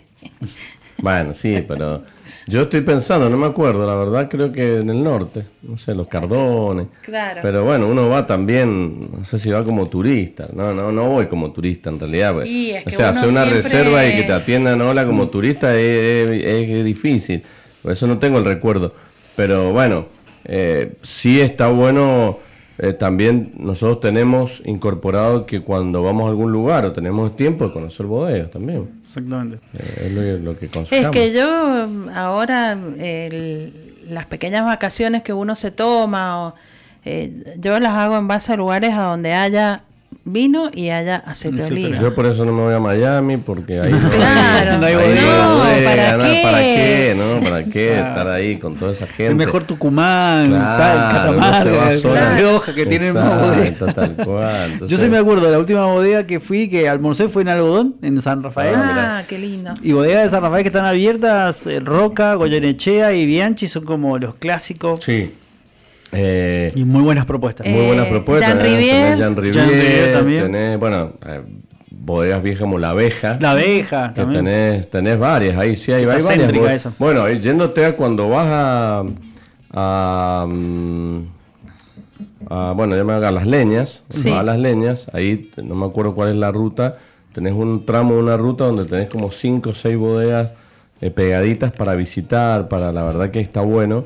Eh, y ha crecido muchísimo. Bueno, Simonazzi León también, o Simonazzi Lion, también estuvimos hace poco, ya tiene un poco armado ahí para... O sea que hay, hay, hay opciones en todos lados. en todos Bueno, lados. eso, ahora que dijiste vos, también camino a, a lo que sería Malargüe, está Fuckenhausen. Ah, también. Ujú. también. Qué rico vino y ahí Sí. tenían un, era un container donde te daban De de, paso comer. está ahí, está de paso, Sí, está sí. ahí en la misma ruta, exactamente. Lucrecia nos dice, gracias por las recomendaciones, estoy anotando todo. Un placer escucharlo todos los sábados. Salud con el Cirá que descorché en este momento. Ah, bueno, Bueno, Lucrecia, salud. muy bien. Acá Bueno, nosotros sí. hacemos ¿Mandó salud fotito no? con no? Malbec. No ha mandado mandó fotito fotito. de qué cirá es como para chusmear también, porque nosotros no, no somos Que, a ver curiosos. qué toman nuestros oyentes. Claro, también somos curiosos que, que nos gusta que un día tan... Hoy es un día extraño en la provincia, pues está lindo, pero, pero está, está bastante agradable para poder disfrutar. Eh, ¿Quiere ir a algunos consejos de, ¿Cómo no? de Adobe? Así cambiamos Sí, sí, el, sí, el sí. producto. Tengo, tengo dos, eh, dos recomendaciones. Eh, primero de autor oficial, eh, de autor.aove en Instagram, eh, 100% Arauco. Saludos al ingeniero Leonardo Moral que nos acompaña ya desde hace varias temporadas. Eh, las aceitunas, al igual que, que el aceite de oliva virgen extra, ayudan a mejorar nuestra salud cardiovascular. El ácido oleico que contiene ayuda a regular el colesterol en sangre, reduciendo el LDL, que es el colesterol malo, y aumenta el HDL, que es el colesterol bueno. Y esto también impide que las paredes de las arterias se endurezcan. ¿Cuál es el consumo eh, moderado eh, de aceitunas diarios? Entre 8 y 10 aceitunas. Pero ¿qué tenemos que tener en cuenta?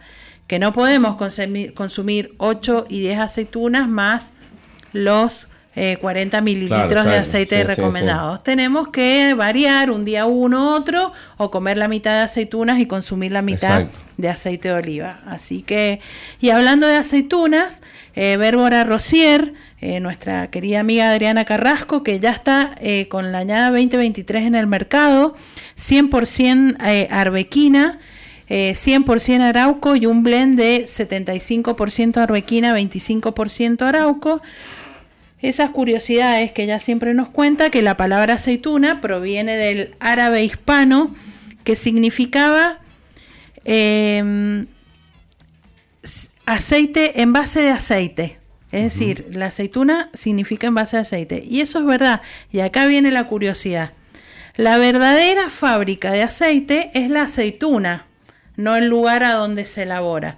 El lugar donde se elabora se llama almazara, olivícola eh, y algún otro nombre que, que pueda tener. Bien. No fábrica. La fábrica es la aceituna, porque allí es donde está contenido el aceite de oliva.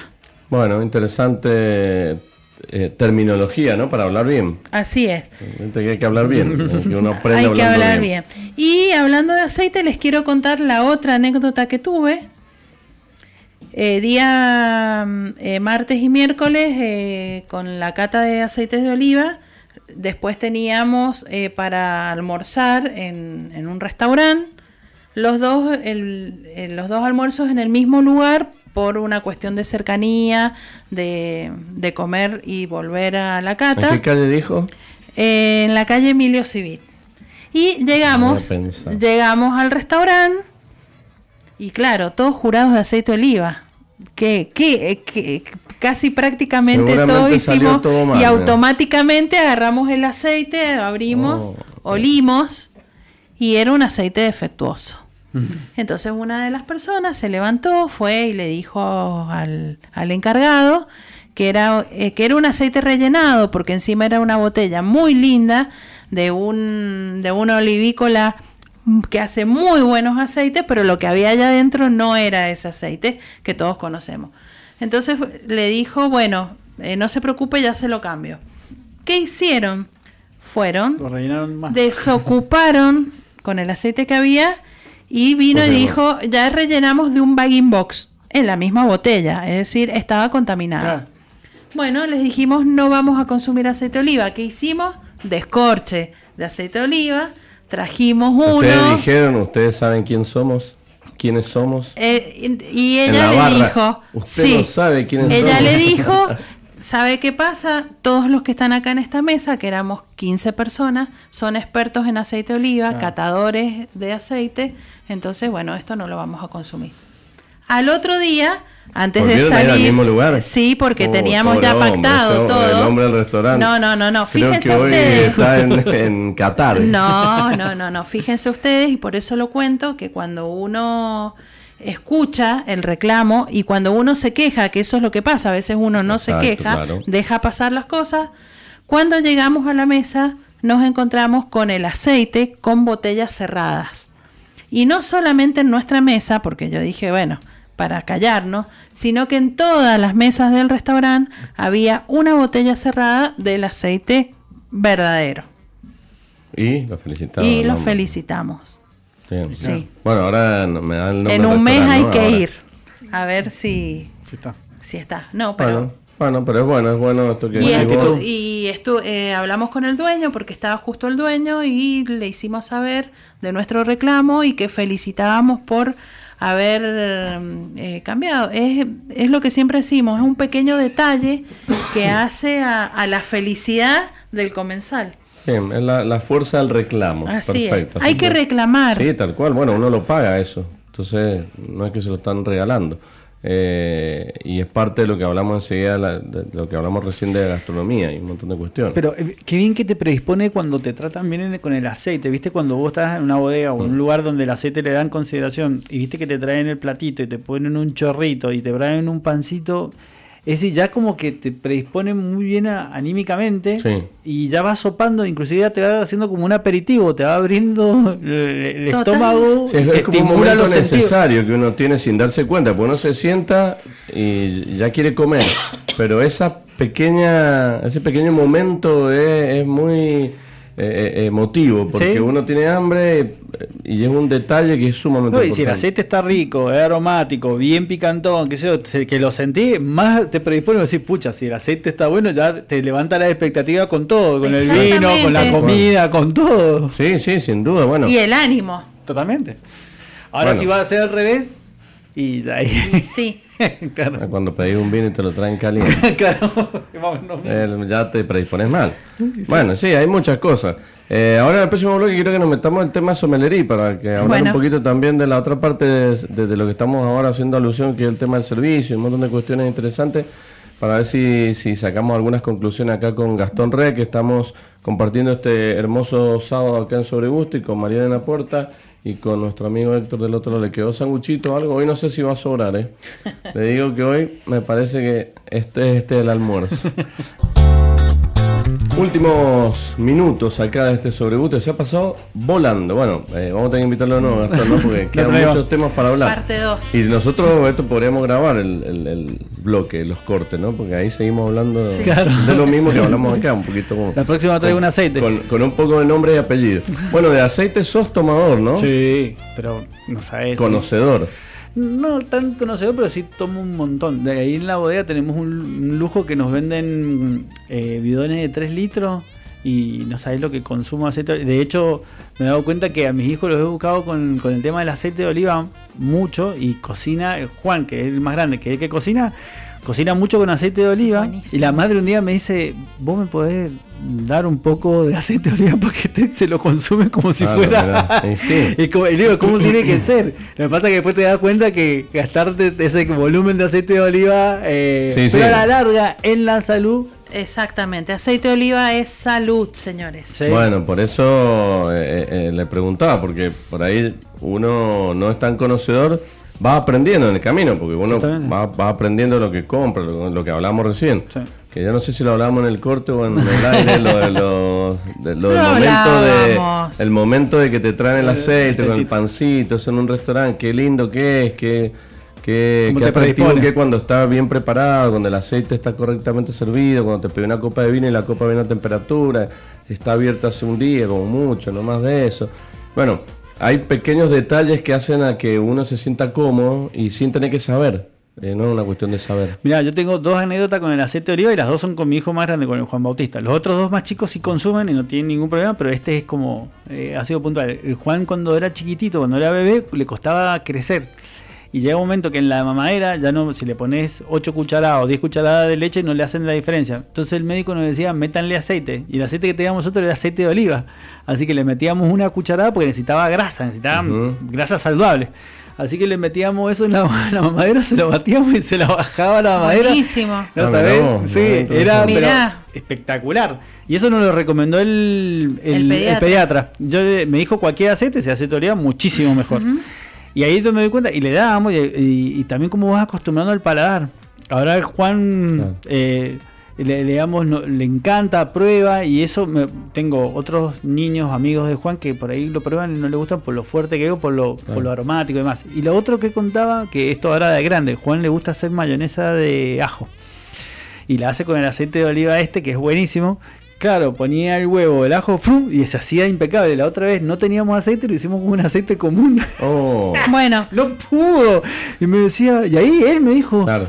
papá, ¿qué le pasa que no puedo hacerlo? Estoy haciendo lo mismo, era el mismo y huevo. la ¿eh? densidad. Exactamente. Y te digo, gastas mucho más. Porque por ahí uno dice, Y el aceite de oliva es caro. No. Pero con mínimas cantidades, eh, haces una mayonesa, eh, haces fritura y lo podés Es que cuando lo eh, aprendes a usar reutilizar. a la cantidad en, En el aceite cambio, y no es la que le los lo aceites de semilla son más líquidos, entonces tenés que usar mucho más cantidad. Si vos te pones a sacar cuentas y a controlar lo que con- compras en aceite de semilla y lo que rinde un aceite de oliva, eh, a- ahora con el precio que tiene el aceite de semilla también, eh, quedás muy a la par en precio.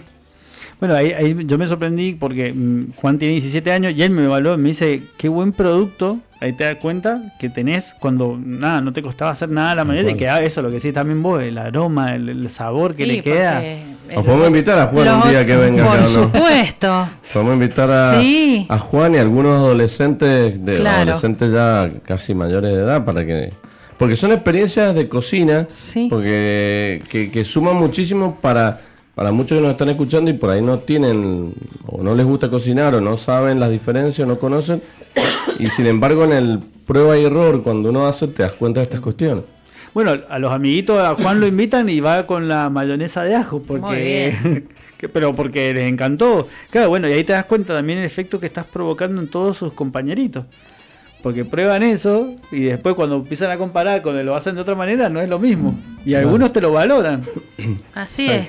Es Sí, sí. contagioso esto. Bueno, está bueno eso, me gustó. Eh, así que, bueno, ya lo vamos Muy, a muy invitar a, a Juan cuando quiera. me pasa el Te lo teléfono mando lo- Juan Bautista lo- para que te Que cuente. traiga la mayonesa de ajo, obviamente. obvio. Si no, no entra. Sí, Eh, no, toma ya- vino, toma vino ya. Sí, no le gusta. Sí, eh, yo tengo. Sus comienzos, digamos. Claro, no, pero es. Yo, yo creo que sí, ahora lo va a agarrar, pero yo tengo, guardo botellas de vino de los años que nacieron mis hijos: Ujú. 2005, 2010, 2011. Y tengo, cada vez que cumplen años, yo abro una botella y le digo que la abran ellos. que- y él lo, lo abre, lo prueba, pero hasta ahí. Exacto. En cambio, Faustino, el del medio, no, ese tengo que sacar la copa porque se le empina. yo quiero probar. Bueno, eh, ya, va- ya les va a gustar. va a Sí, gustar. sí, yo creo que también ese estímulo eh, lo agarran cuando ellos tengan a su tiempo. Sí, porque Exacto. ahora, ahora el estímulo alcohólico me parece que va por otro lado. o sea, van por los vodkas saborizados, van por no sé, Usted también sí, tiene un- Fernet, un sí. franco- Van por otro lado, Sí, sí, sí. cosas de dulzona. 17. Sí, más dulzona, sí, sí, con, con otro tipo de alcoholes, pero bueno, ya, ya van a agarrar la onda del vino en el momento adecuado. Sí, el tema que cuando lo agarren puede hacer que ya tengan armado su, su esquema económico. porque Ah, no sí, lo voy a que, que, que- que trabajen, que vivan solo y que nos inviten a tomar vino. Sí, porque No, después es caro. eh, a mí me pasa que, mami, ¿qué, qué vino puedo llevar? Claro, es que, es que ya ahora a mí me cuesta compartir la botella con mi mujer, ¿no? Imagínate así ¿Para qué se mete otro más? No, pará, pará, pará. No sé.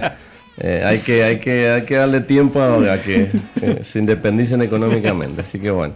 Eh, volviendo al tema que hablamos al principio, Gastón, del tema de la somelería. Decíamos, eh, hay mucha gente que estudia para trabajar, ¿no?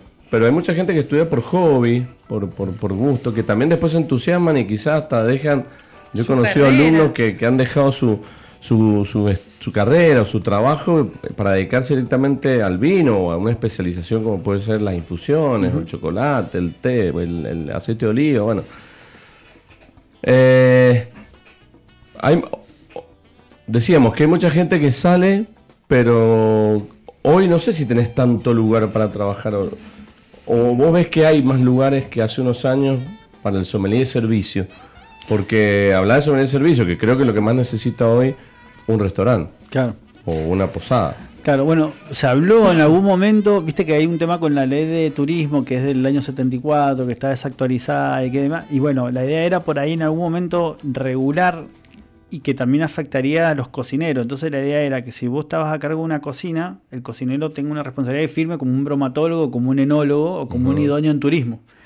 Y lo mismo para el sommelier, es decir, bueno, si vos tenés una cierta cantidad de vinos o una cava o una cierta cantidad de volumen de alcohol que vos vendés, que el sommelier se haga cargo. Entonces, lo que pasa es que eso sería como un poco obligar al, al privado o al dueño desde el Estado tener a alguien idóneo para que eso funcione.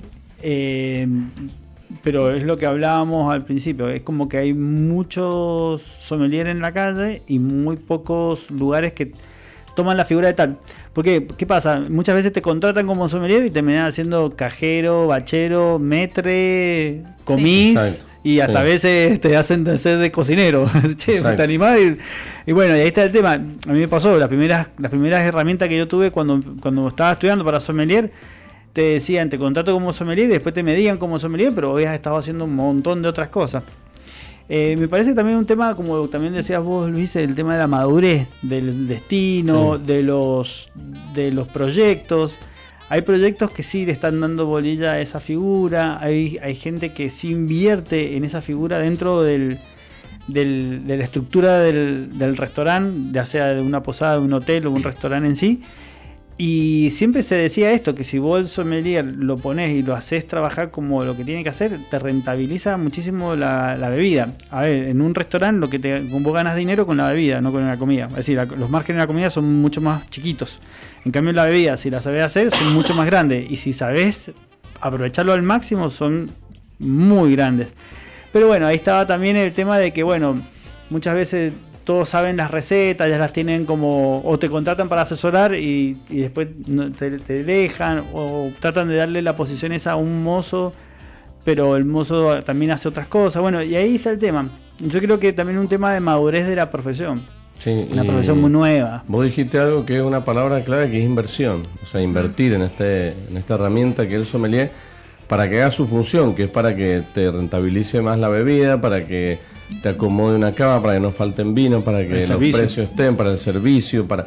Hay un montón de cosas que puede hacer un sommelier en un restaurante, en una vinoteca o en un lugar asociado a los vinos y la gastronomía, más allá de lo que vos decís que sí, es verdad, a veces te ponen a hacer otras cosas, pero creo que hoy también hay una madurez de parte de, de- de los lugares que ya empiezan a entender lo necesario que es tener a una persona que se encargue de algo que antes no parecía tan vital y hoy sí es importante porque ya tenés, decíamos recién, turismo que te exige, gente que viaja por todo el mundo y viene a buscar tales cuestiones, ya un mozo, a ver, el, el sommelier, digamos, el, perfil de un buen sommelier o, efectivo, efe- sommelier es una persona que tiene que saber de vinos, tiene que saber de- de- del mercado de vinos de costo, tiene que haber probado mucho y a su vez también tiene que tener ese carisma para la atención. Claro. Que, que- que no es sencillo, porque también te toca estar con el consumidor final, que es lo que hablábamos recién en el corte.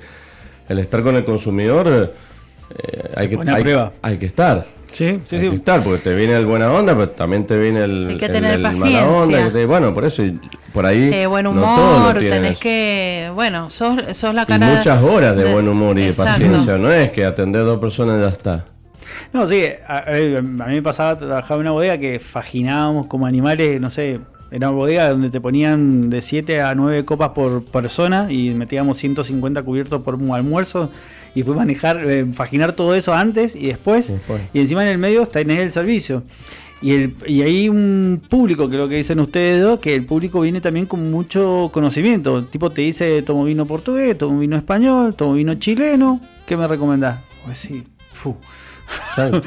Y vos decís, bueno, ¿qué vino de Portugal estás tomando? ¿Qué probaste? Y te empiezan a nombrar cosas que vos decís, me lo anoto y lo googleo la próxima. Por eso digo que eso hace 15 años atrás, bueno, con internet, lo que sea, uno no sabía, bueno, no sabía, tenía.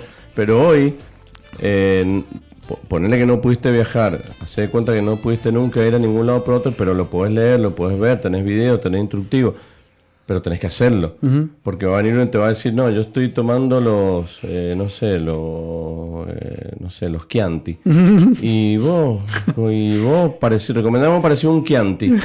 Y claro, y si no sabes qué, no lo pudiste probar nunca, va a quedar fuera de la cancha, no va a tener ni idea de lo que es un Chianti. Entonces, así en algo muy general, pero hoy la gente viene así Sí. y habla en su idioma y vos tenés que hablar el mismo idioma porque se supone que vos sos el que sabés.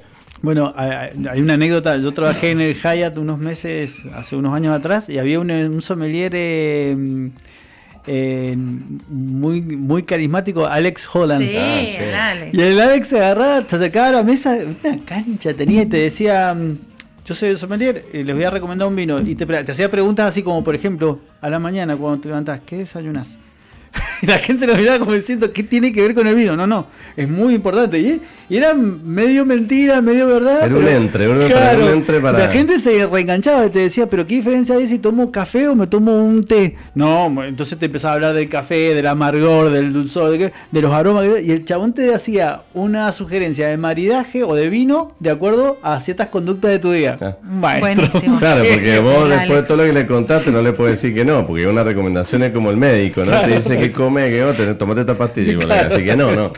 Seguí esta receta. Bueno, lo mismo con... Claro, bueno, por eso digo, tiene, tiene que haber eh, mucho más allá del conocimiento de vinos también, por eso creo que hoy es una herramienta súper eh, valiosa que eh, gracias al tiempo creo que muchos lugares se están dando cuenta de esto y están apostando, invirtiendo eh, en, en algo que primero le genera más profesionalismo en el negocio y después que también, bueno, eh, lo, lo- lo- lo- salva de ciertos servicios que para no hacer pie, ahora, como hacíamos, como decíamos recién, ahora con los Michelin y todas las cuestiones, necesitas tener, eh, bueno, nivel. Y sí, nivel.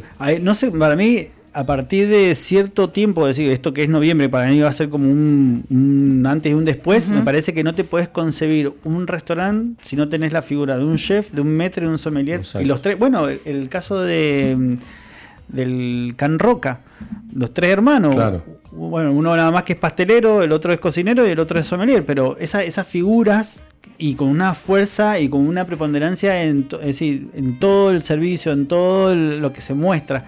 Me parece que eso es lo que hay que apuntar. Sí. Lo que pasa es que Sí. tener tres de esas figuras en cada restaurante. Pero bueno, No, y después también lo que hay que ver es si el, eh, si el mercado hoy de los sommeliers está preparado para hacerse cargo de ese cargo precisamente. Yo creo que Eh, Yo hay, creo que sí, hoy sí. hay algunos, por ejemplo, hemos, hay varios sommeliers que hemos rendido exámenes internacionales y que te van como pa- emparejando. Claro. Y me parece que a medida, es decir, si llegase a necesitarse, hay herramientas. Hay, herramientas para, para poder perfeccionarte y mejorar y, y- y demás. Lo que pasa que por ahí, inclusive yo siento que hay muchos sommeliers que se han preparado un montón y acá no lo necesitan. Claro. Bueno, el José Laguna, un Claro. tipo que sabe, Sí, podría estar en otro lugar. y- pero muy bien. Muy bien. Sí, sí, y por mérito propio. el tipo, Eh, el sí, conocimiento sí, que sí, tiene, cómo cual. te compara regiones y sabe qué sé yo, y te da gusto leerlo, te da gusto escucharlo, te da gusto. Sí, sí. Y es un tipo que está. Es decir, a él, eh, él podría ir a trabajar en un restaurante de estrellas Michelin en cualquier lugar sin ningún problema. Sí, sí, Claro. tal cual. Tranquilo. Y- Bueno, y es lo que se dice por ahí. Muchas veces nosotros los argentinos tenemos también una cultura de, de meternos y de hacer que cuando vamos, eh, nosotros nos adaptamos a cualquier situación. Entonces Exacto. nos va muy bien. Claro. Pero ¿por qué? Porque nos adaptamos, porque somos metidos y encima tenemos un nivel cultural bastante interesante. Sí, sí, sí. Sí, sí, bueno, coincido. La verdad que. eh, Bueno, el caso de tu hermano. Claro, también.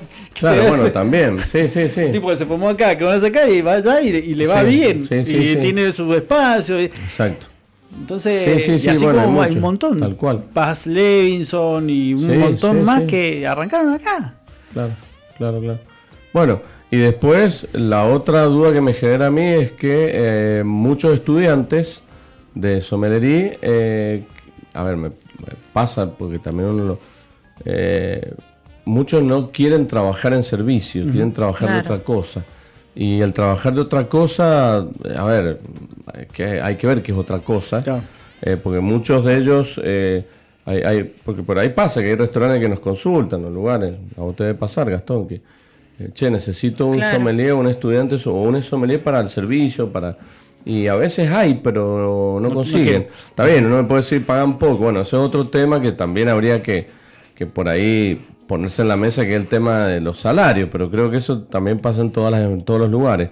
Pero más allá de eso, también a veces cuesta conseguir. Y por ahí uno, nosotros tenemos contacto y pasamos los contactos y a nadie le interesa. Entonces no sabes por qué, si es porque no quieren o, o porque no les gusta. Entonces, bueno, creo que eh, un buen comienzo para el sommelier que está estudiando es empezar a hacer servicio.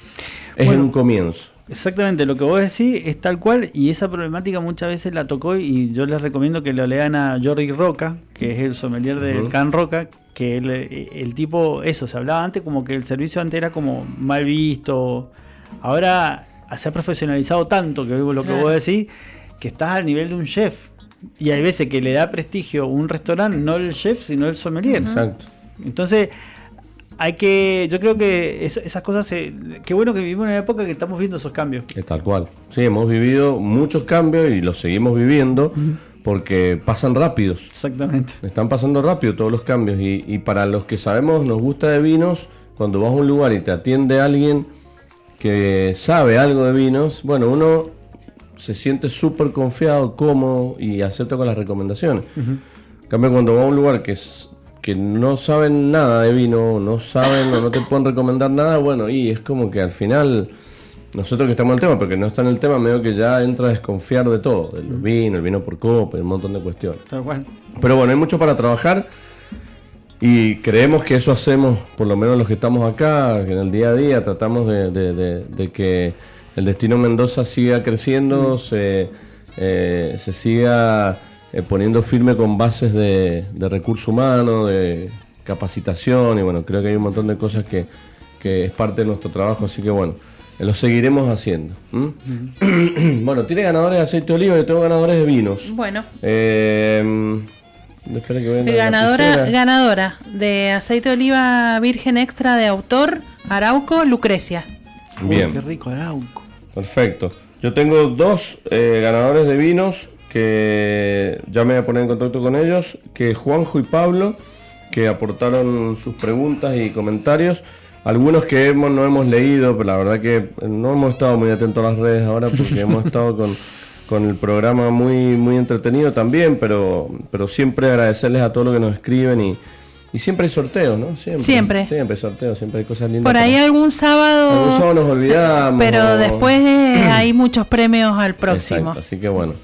Eh, bueno, Gastón, gracias. ¿La pasaste bien? Vos la primera vez que venías acá. Sí, Bueno. sí. Yo tengo unos tres que me escribieron, que son amigos conocidos. Está Juan Pablo, que es un amigo, que me está escuchando desde el principio, pero parece que lo escucha siempre, estaba feliz.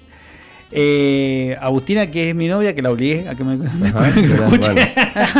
Igual, Bueno, igual después ya sacamos mal. el link editado con, y lo pasamos la semana. Sí, sí, y a sí. mi mamá que me está me graba y me va pasando audio de lo que voy diciendo, así que los tres están ahí Bueno, prendidos. Así que ya tienen Gracias por escucharnos. tres, tres más para sumar. Bueno, gracias, gracias por escuchar. Bueno, gracias Gastón por haber venido y por haber compartido un poco la experiencia que, que tenés y que, repito, eh, siempre desearte aplauso. los aplausos de la gente del otro lado.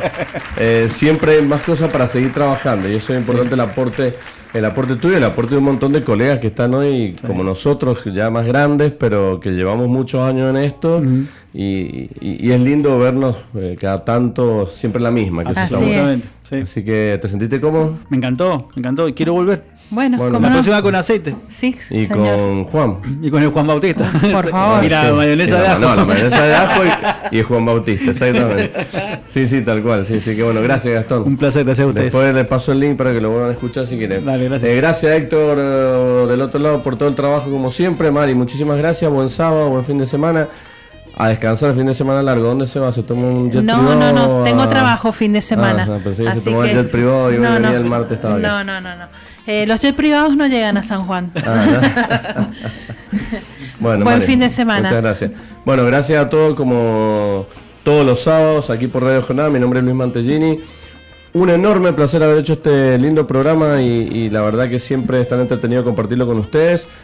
Y me despido como siempre les digo, recuerden que no hay vinos mejores ni peores, sino que hay vinos que te gustan más o que te gustan menos, porque sobre gustos no hay nada escrito. Chau, chau.